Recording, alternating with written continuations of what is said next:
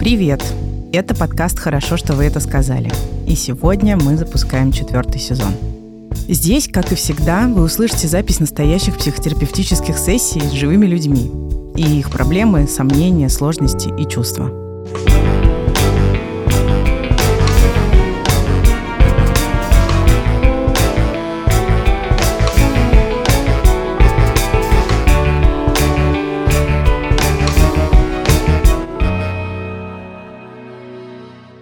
Меня зовут Ксения Красильникова. Хорошо, что вы это сказали. Подкаст студии «Либо-либо». Этот сезон для нашей команды про осмысление новой реальности, которая наступила 24 февраля 2022 года. Здесь вы услышите личные истории людей, которые пытаются вывозить происходящее, опираясь на профессиональную поддержку психологов и психотерапевтов. Мы надеемся, что этот сезон поддержит и вас – и мы очень рады, что у этого сезона есть партнер, благодаря которому мы продолжаем выпускать подкаст. Этот партнер — Aviasales. Сейчас ситуация с полетами внутри России и за ее пределами меняется со скоростью света. И быстрее всех эти изменения отслеживает телеграм-канал Aviasales. Все последние новости там. А еще в канале есть всегда актуальные материалы и подборки.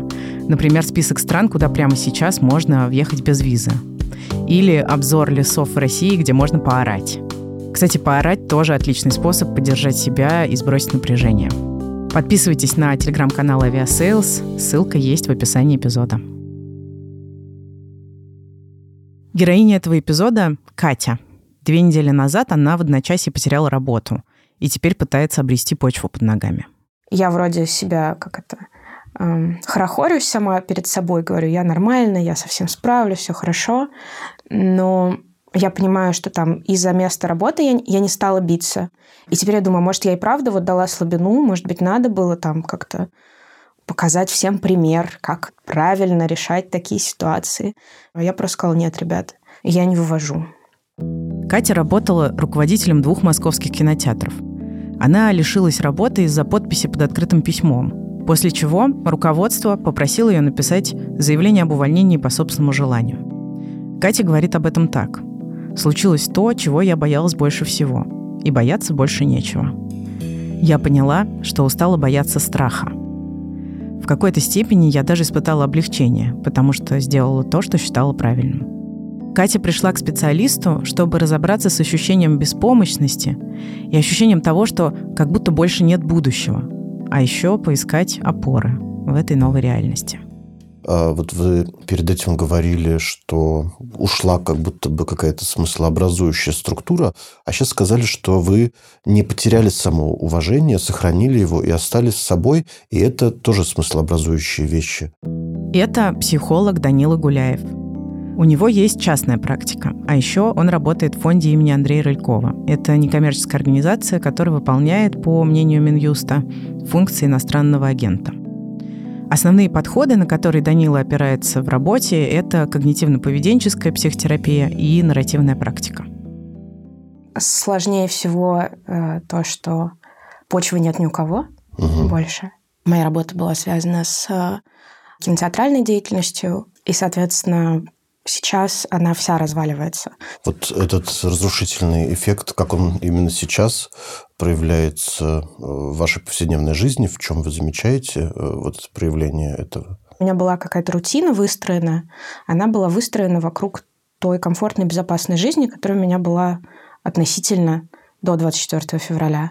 И там были курсы языковые, какие-то планы, по дополнительным проектам. Там я обсуждала возможность написать книгу, и это была какая-то очень реалистичная возможность. И сейчас я понимаю, что вот как бы вообще все посыпалось, и даже то, что осталось, те же занятия по фарси, я прихожу на них, и я не могу ничего запомнить. Для меня это подсвечивает, что мое состояние хуже, чем мне кажется. А какой эмоциональный еще фон бывает вот в эти дни? Ну, это довольно такая широкая амплитуда угу. от полного отчаяния и ощущения бессмысленности вообще всего, до такой забористой эйфории, на которую я себя раскручиваю, что вот ну, это приключение, это испытание. Как будто я себя уговариваю, что сейчас надо вскочить на этого коня, который все сносит на своем бегу, и куда-то вот, не знаю, пойти вытаскивать всех из горящей избы. С таким же ощущением я иногда спускаюсь в метро, потому что я думаю, интересно, меня уже добавили в базу поиска из-за каких-нибудь моих постов или статей или комментариев. Будут меня сейчас задерживать или нет? И вот как бы я иду в метро и думаю, интересно, я сегодня я не успела никому дать ключи от квартиры, чтобы, если что, кошку кормить. Если меня заберут, смогу я передать ключи или нет? Грани от безумия, видимо, такого маниакального до безумия э, бессильного. А, вот. А вот каково вот так переходить от одного состояния к другому, от отчаяния к эйфории? Ну, в эйфории повеселее, конечно. Угу, угу. Она более созидательна, угу.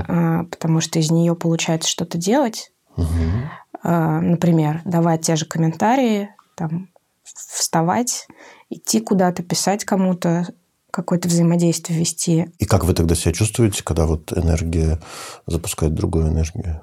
Получше, как будто я не просто тону, а немножко барахтаюсь на поверхности. Вы сказали, что так вот себя чувствовать э, позволяет отношение к ситуации как к приключению и испытанию, да? Да. А вот про отчаяние там тоже какая-то, может быть, э, есть определенное восприятие ситуации, определенные мысли про ситуацию, которые именно отчаяние провоцируют. Ну, в отчаянии, наверное, есть ощущение, что жизнь закончилась. Сейчас все уедут, моей индустрии больше нет, и я никогда больше не смогу заниматься тем, что я люблю, делать вообще что-то хорошее, что будет приносить в том числе мне радость. Такие мысли как на вас влияют? Ну, плохо. Угу. Как плохо? Ну, то есть они вот отчаяние вызывают, и все выглядит бессмысленным, да? Ну да. А когда вы вот чувствуете это, то как тоже на ваше тело это влияет, на ваше поведение? Наверное, я просто сижу и плачу. Или э, э, звоню кому-нибудь из друзей и прошу сказать мне, что что-то еще может наладиться. Или смотрю Шульман, mm. которая говорит, почему еще рано самоубиваться. А, то есть вы тоже что-то такое делаете? Ну, да. Да, чтобы да. в более адекватное вернуться состояние. Да. А более адекватное это какое? Я пытаюсь оттолкнуться от ощущения тотальной бессмысленности всего mm-hmm. и вернуться в момент и в маленькие дела. Вот что я не знаю, зачем я живу, могу ли я сделать что-то хорошее, почему я здесь. Я знаю, что у меня есть друзья, mm-hmm. семья, mm-hmm. кошка, что мне когда-то что-то приносило большое удовольствие из каких-то интеллектуальных или практических дел друзья мне говорят, ну, что я точно найду работу, и что все будет хорошо. Я думаю, окей, если вы сейчас так думаете, mm. я буду, я вам доверяю, я вас mm-hmm. уважаю, вы мне кажетесь классными людьми, значит, раз вам так кажется, значит, хоть я этого сейчас и не вижу, значит, оно может быть. А что вы этим делаете? Вот когда так себе говорите, что, может быть, я чего-то не вижу, но вот мои друзья, может быть, что-то видят, что вы этим делаете вот для своего состояния, для вот этой ситуации? Ну, пытаюсь вернуть надежду, наверное, какую-то. Да. Что дает вот попытка вернуть надежду? Ощущение, что я еще не умерла. Как подробнее можно описать это ощущение, в чем оно заключается для вас? В отчаянии есть некоторая тотальная предопределенность будущего максимально негативная. Mm. Точно mm-hmm. так же, как в эйфории, есть тоже некоторая предопределенность хорошего. И раскачивая себя из этих крайностей куда-то посередине, я, наверное, пытаюсь вернуться в реальность, где я сижу, какая я ощущаю вес своего тела, uh-huh. вот это вот ощущение под пальцами, текстура ткани, кошка, цветы, солнце бесит уже, как бы мы так его долго ждали, и сейчас оно раздражает чудовищно. И, в общем, как-то получается вернуться в момент, и там появляются вот эти маленькие делишки, которые могут запустить другие маленькие делишки. Угу. Там, я помою хотя бы чашку. Угу. Хорошо. Там, покормила кошку, тоже в целом ничего. Но в этом нет той меня, которую я люблю, может быть. Меня держала раньше вот эта теория малых дел. Угу. Что я могу делать что-то, что доступно мне, э, хорошее. И чуть-чуть баланс возвращать. Могу кому-то помочь, могу кого-то утешить, могу кого-то подбодрить, могу там, сделать какой-то хороший показ, бесплатные какие-то мероприятия проводить, лекции. Угу. Людям будет интереснее, приятнее, и как будто за это цепляется ну, некоторое вот ценностное все дальше, что угу. как-то я могу чуть-чуть преображать мир вокруг себя. Угу. И это как бы граница моих возможностей. Mm-hmm. Вот, что она да. не... Там, что я не могу весь мир поменять, но я могу вот в каком-то своем узком кругу это делать. Да. И оно, наверное, все еще для меня актуально, но с учетом масштаба сложностей, с которыми я сейчас сталкиваюсь, и не только я, оно как будто так все пошатнулось, угу. что вот этого недостаточно, что мои маленькие дела, делишки, а, даже вот мой, мой уход да, с работы, даже то, что вот я сейчас с вами говорю да, под запись, что они делают гораздо меньше в мире, чем мне хотелось бы. Чем хотелось бы. Раньше Катя любила фантазировать о будущем и ставить себе всякие амбициозные задачи. Сейчас она чувствует бессилие и апатию. Ей помогают друзья, но ее состояние ей по-прежнему не нравится. Вместе с Данилой она пытается найти мотивацию и зажечь внутри огонек, который, вообще-то, по ее словам, загорается легко. Катя рассказала Даниле про три своих состояния в текущей ситуации. Отчаяние, когда все кажется бессмысленным, эйфория, когда происходящее больше напоминает приключение, и возврат в реальность, в настоящий момент, когда Катя делает те самые маленькие делишки – я вот рад, что есть такой репертуар, где не только отчаяние. Да. А вот, но для вас сейчас вот актуально то, что не хватает э, структуры смыслообразующей и не хватает контакта вот с э, той вами, с собой, которой вам вот нравится быть. И ну, это как раз и связано с тем, что вы можете делать, когда есть смыслообразующая структура. Как вам сейчас э, будет актуально повлиять на эту ситуацию, попробовать ее изменить, и вот чем наша сегодняшняя работа может в этом помочь?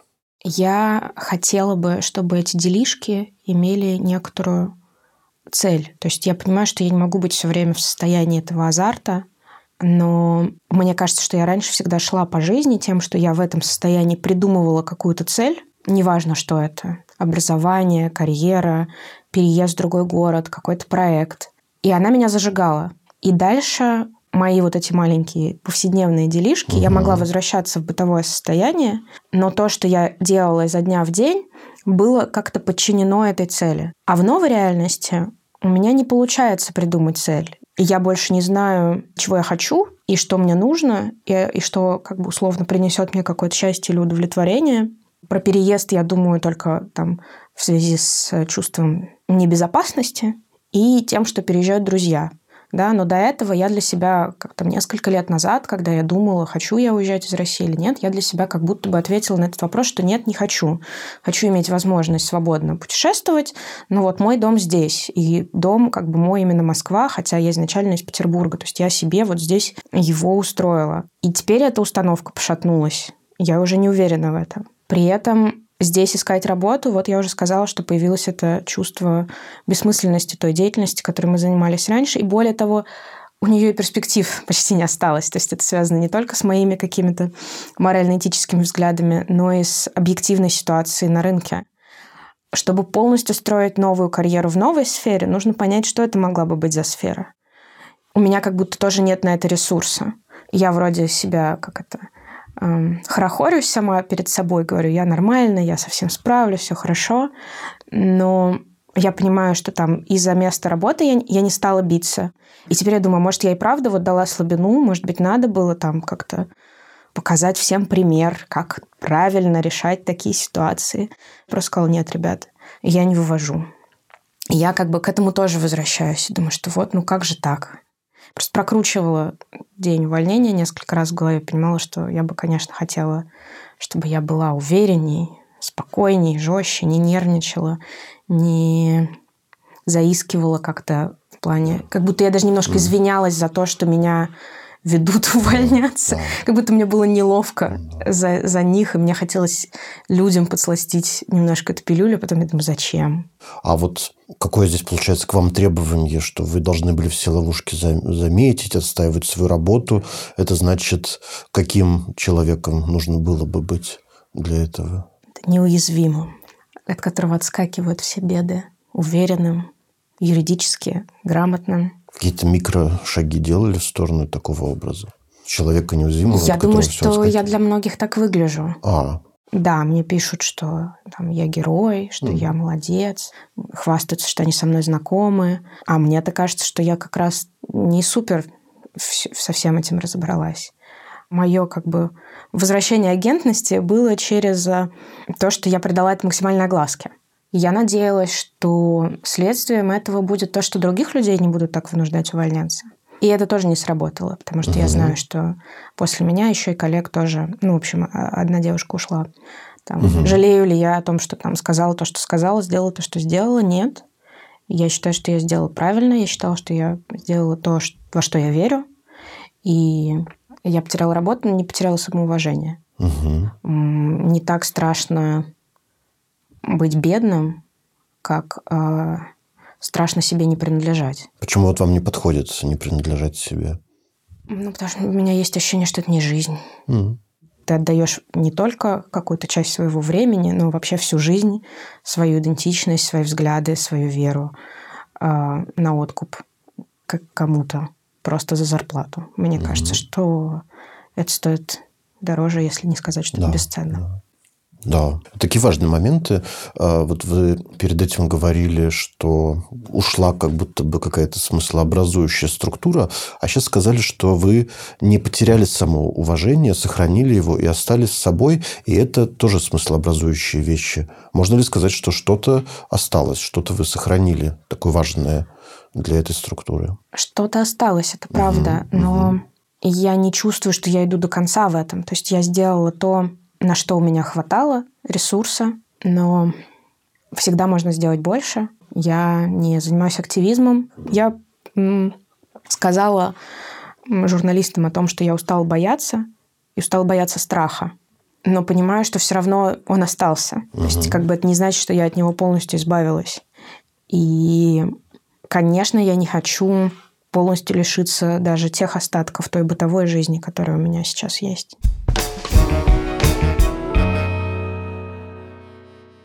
Как хотелось бы это изменить? Ну, наверное, в итоге я бы хотела смочь помечтать о чем-то хорошем для себя и чтобы мои маленькие делишки могли быть шажочками к этому. Угу. А по каким признакам вы сможете заметить, что вот есть возможность помечтать? Ну, я знаю, что у меня загораются глаза, меняется интонация. Я знаю вот это состояние азарта, mm и я его люблю, конечно. Не знаю, я за месяц смогла купить квартиру. Это, кстати, тоже была mm попытка вытащить себя из довольно такого унылого состояния.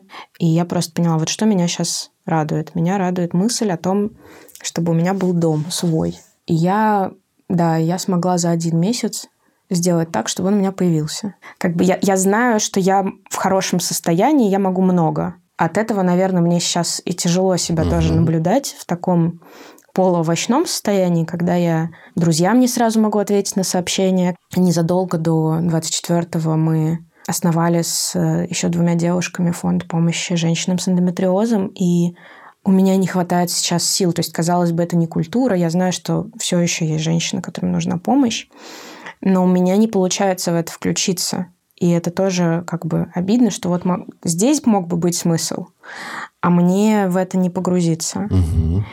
В общем, да, да как-то хочется, чтобы что-то меня... Работа всегда была так, такой вещью. Любые рабочие задачи меня включали по щелчку. Я сразу загоралась, придумывала, и ну, это приносило мне очень много удовольствия. Данил обратил внимание на то, что Катя за месяц решила задачу с покупкой собственной квартиры и переездом. Это был сложный путь. Несколько сорвавшихся сделок, поиск денег, людей, возможностей – Катя говорит, что в этом непростом приключении ей помогла ее собранность и способность найти поддержку, например, друзей. И несмотря на моменты отчаяния, в целом этот опыт был хорошим.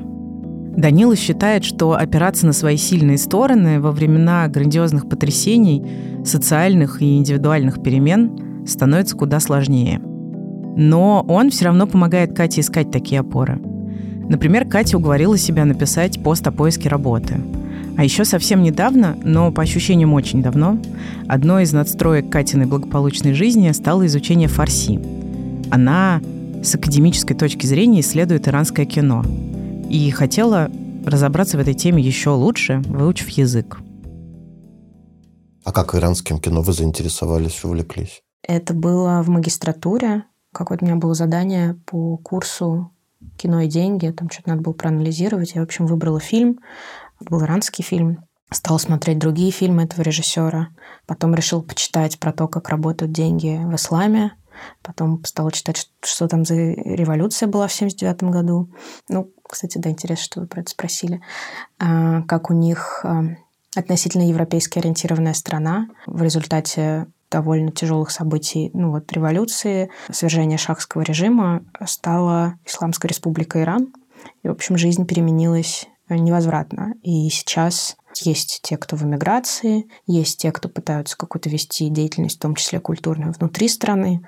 Это цензура, это смертная казнь, mm. и это много всего разного. Вот. И, mm. наверное, мне было интересно про культуру эту, про то, как она воспринимается нами с какой-то с европейской точки зрения, при этом Российская Федерация имеет много республик, э, в том числе исповедующих ислам. В том числе для меня имеет некоторое личное значение э, Чеченская война, поскольку там участвовал в некоторых действиях мой отец. Всегда я смотрела в эту сторону, и это было завораживающее mm. для меня зрелище. Про людей, про судьбы разные, про общество, существующее по другим законам, не всегда понятным. А что прежде всего вас завораживало? Это очень какая-то сложная структура, которая у меня вызывает много уважения. При этом там много непонятного. И, в общем, как-то разобраться, какой-то такой, как будто решить загадку, угу, угу. что-то понять. Потому что мне кажется, что через это в том числе что-то можно узнать про себя. Может быть, вообще я тут ошибаюсь, э, если что, поправьте. Но возможно ли, что там и иранское кино дает какую-то репрезентацию, вот как люди могут переживать вот какие-то такие тоже потрясения, радикальные повороты в истории страны, в истории культуры? Какие там вы видели примеры того, как люди, может быть, справляются с этим? Ну, как общество, да, безусловно. И то, как э, существует как будто не, несколько измерений. Мне запомнилось, я так, кстати, не прочитала эти мемуары, что э, профессор Тегеранского университета, женщина-преподавательница литературы, написала мемуары «Читая Лолиту в Тегеране». И она продолжала читать литературу, преподавать и избранным кругом. То есть, естественно, все запретили. И она продолжала еще, она потом уехала в Америку, но она продолжала какое-то количество лет студентам, которым она доверяла, и которые она понимала, что как-то вот им интересно, они собирались у нее дома и читали запрещенку и разбирали. Угу. То есть она как бы пыталась продолжать заниматься тем делом, которое было для нее важно. О чем для вас эта история? Ну, про выживание, но при этом такое как бы созидательное выживание. Торжество выживания, вот я бы сказала так. Mm. Что для вас это значит? Ну, вот как будто можно выжить просто потому, что тебя не добили, mm а можно прорваться самому и смочь рассказать об этом опыте. Мне кажется, что в этом как-то попытке передать дальше свой mm-hmm. опыт кроется довольно много энергии. И люди mm-hmm. могут от этого подпитаться. Угу. И себе можно через это вернуть смысл. Ну вот сейчас даже я по этой причине я купила книгу «Документальная проза и поэзия а, женщины, которая прошла через ГУЛАГ». Хм. И она описывает, собственно, вот свой опыт заключения и всего, с чем она сталкивалась. И я думала о том, что, наверное, это странно выглядит со стороны вот сейчас, в такое как бы достаточно сложное время, обращаться именно к, этому, к этой литературе. Но для меня оно как раз про то, что она оттуда вышла, угу. и она об этом написала. И что это может э, как-то давать или как может ориентировать вот такие примеры с э, торжеством выживания? Дает надежду чуть-чуть больше появляется топлива для mm-hmm. существования. Ну вот тут в этом месте, конечно, хочется помечтать. Для меня мечты и планирование это какие-то очень совпадающие вещи. Я люблю реализовывать мечты. А планировать сейчас не получается, потому mm-hmm. что вот все планы да. это такие как бы очень ненадежные да. вещи. Угу.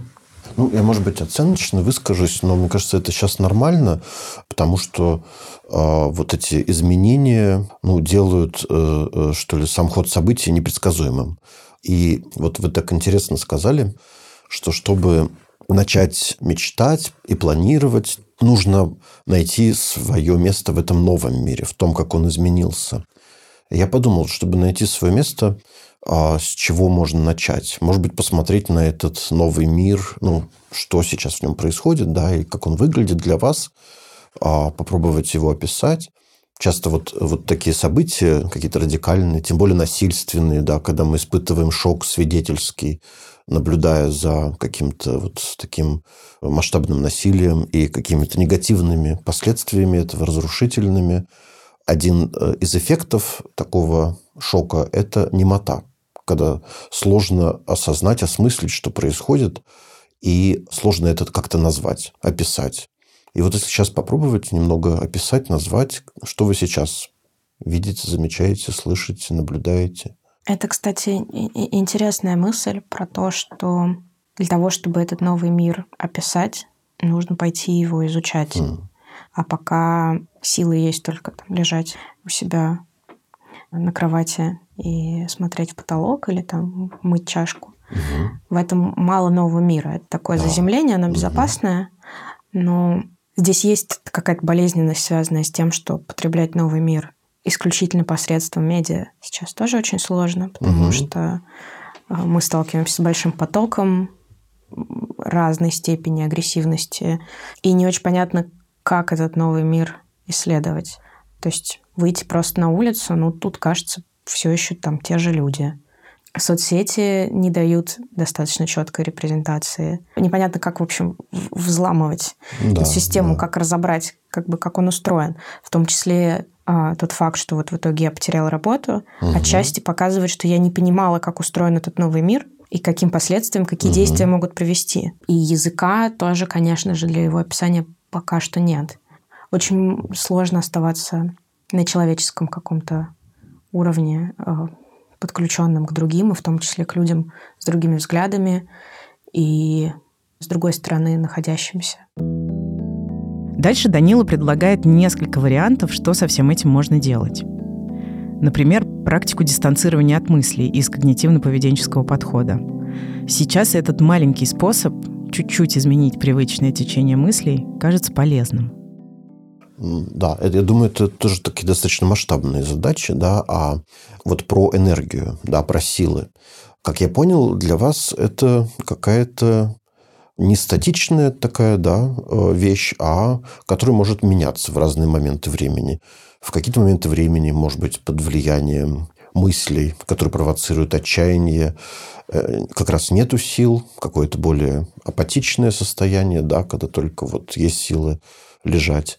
А в какие-то моменты появляются силы, и, как вы сказали, энергия производит дальше еще энергию. И я подумал, что, может быть, здесь можно это использовать. Вот когда вы замечаете, что есть мысли, которые обесточивают, да, вот лишают сил, ну, через вот эмоциональное какое-то переживание такое истощающее, обессиливающее, то как будет полезнее посмотреть на эти мысли, ответить на них? Ну, я себе отвечала нецензурно на это. Может быть, еще один из способов – это заметить вот эти мысли, ну что ли, распознать и посмотреть их немного, на них немного с дистанции, назвать их, да. Например, давайте вот сейчас попробуем просто сказать без кавычек, что типа, все потеряло смысл, да, или вот какую типичную мысль для отчаяния вы бы э, озвучили. У меня нет будущего. Да. А теперь попробуйте сказать немного по-другому и посмотреть, что меняется. Попробуйте сказать, я заметила у себя мысль, что у меня нет будущего. Я заметила у себя мысль, что у меня нет будущего. Что-то меняется от такой формулировки? Ну, появляется немножко дистанция. То есть так и называется. Вот практика дистанцирования от мыслей, потому что ну, мысли – это слова, которые каким-то определенным образом описывают факты, события, и эти слова не всегда что-то упускают. Еще один из способов – это поместить эти мысли в какую-то определенную рамку, представив, что эти мысли где-то в какой-то книге или в какой-то вот э, рамке, как картина, или что они как рыбки в аквариуме. Вот какую э, вам, э, какая представляется, какой образ, какая рамка, в которую вы могли бы эти мысли поместить? Я бы их, мне кажется, это как-то полиный пух. А. Я бы их сожгла. Да. В каком-нибудь аквариуме, да. Ну, это, кстати, получается парадокс, что так-то они по своему содержанию не тяжелые. Но Да. если представлять, что они как тополиный пух, то ну, Да. пух, он же легкий, да? Да. Да. Он просто занимает место и, в общем, Да. везде лезет. Ну да. Э, Да, это похоже на атаку тополиного пуха, когда ты заходишь Ну да, в ванну, а он вдруг там, думаешь, господи, Ну да. откуда?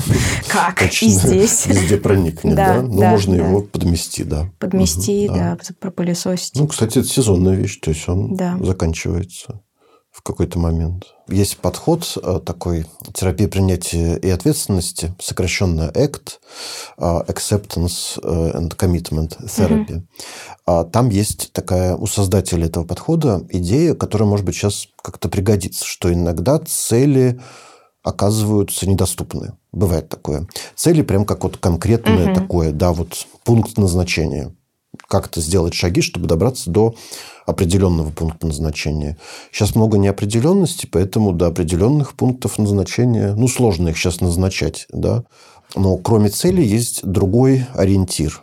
Это ценности, да, вот, то есть что-то, что для вас важно, что вы предпочитаете и выбираете. И то, какой вы хотите быть, и то, какой, каким вы хотите делать мир. Мне кажется, эти ценности вот невозможно отнять у человека, да, во-первых, а во-вторых, они могут быть путеводной звездой. То есть, если мы сейчас в таком тумане, то э, и в тумане сложно цели выбрать, там мало что видно, то нашим навигатором могут быть какие-то ценности. Мне кажется, что вот только э, ради этой фразы вообще нам стоило встречаться. Это, это очень важные слова, которые вы сейчас сказали. Да, что для вас они значат? Тема цели и ценностей для меня звучала и раньше, и в том числе я на своей личной терапии ее обсуждала. И был у меня какой-то там этап кризиса, когда мне казалось, что люди не с такими ценностями, как у меня, достигают большего. И я пришла к тому, что это, это для меня очень важно, и это делает меня тем, кто я есть. Мгм. И я вот не результаты, которые я достигла, а человек, которым я выбираю быть, и это выбор, который совершается каждый день. Будут цели, я думаю, будут мечты, Мгм, планы. А, Не сейчас, но хаос не будет длиться вечно, неважно, сколько это займет. И там уже можно будет от этого отталкиваться и а, пытаться что-то что делать. Но сейчас важно оставаться собой Мгм. и со своими людьми делать маленькие делишки. Да, да, да. И, кстати, из того, что мы сегодня еще обсудили, и то, что остается, то, что сложно забрать, это ваши умения и сильные стороны, способности. Э, Да, то есть они-то остаются с вами. Вот эти образы тумана и ценностей, как путеводных звезд, Кате очень помогли. Она сказала, что после сессии чувствует себя гораздо лучше. Ей стало спокойнее, во многом от того, что ей удалось снять с себя самой груз вины перед самой собой и просто продолжать идти, пусть и сквозь туман. И это был подкаст «Хорошо, что вы это сказали». Первый эпизод четвертого сезона. Второй выйдет ровно через неделю. Выпуск мы сделали большой и классной командой. Над ним работали продюсерки Гульнара Делекторская, Юлия Стреколовская и Олеся Бутенко. Редакторка подкаста Лиза Каменская, звукорежиссер Павел Цуриков. Наш партнер Aviasales. Подписывайтесь на их телеграм-канал, вам точно понравится. Ссылка в описании. Мы будем здесь через неделю. Пока.